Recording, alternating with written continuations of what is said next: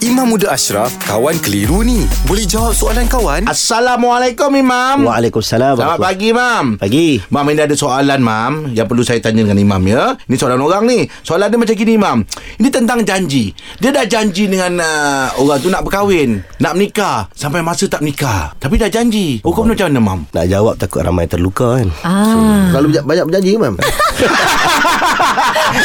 Banyak menama janji. orang yang dia tahu dia tidak boleh penuhi janji jangan janji. Ah. Tapi kalau orang tu dia tahu dia rasa dia boleh. Dia memang rasa dia boleh. Mm. Jadi apa yang nak bagi confident kepada pasangan tu? Dia kata aku akan penuhi janji untuk bernikah dengan kau. Mm. Sebab dia memang dia nak usaha. Mm. Dia tahu dia akan usaha dan dia rasa insya-Allah boleh. Mm. Ha, dia usahalah.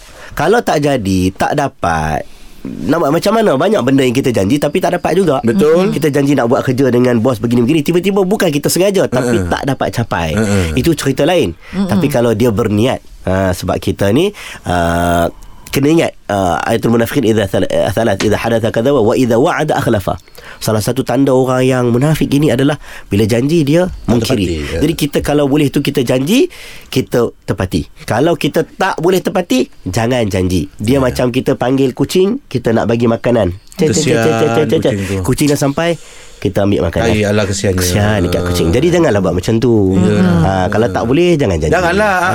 tapi kalau rasa macam boleh betul-betul nak bagi orang perempuan tu tak lari betul-betul macam orang tunang, tunang tu macam janjilah. Ha, itu boleh tak ada masalah. Kata Apa orang lagi? tu macam ada satu ayat tu Kalau kalau tak nak masuk Jangan ketuk pintu. Macam itu Mam eh boleh lah. Ha, jangan gitu. Baik, Terima kasih Mam Alhamdulillah. Selesai satu kekeliruan. Anda pun mesti ada soalan kan? Hantarkan sebarang persoalan dan kekeliruan anda ke Sina.my sekarang.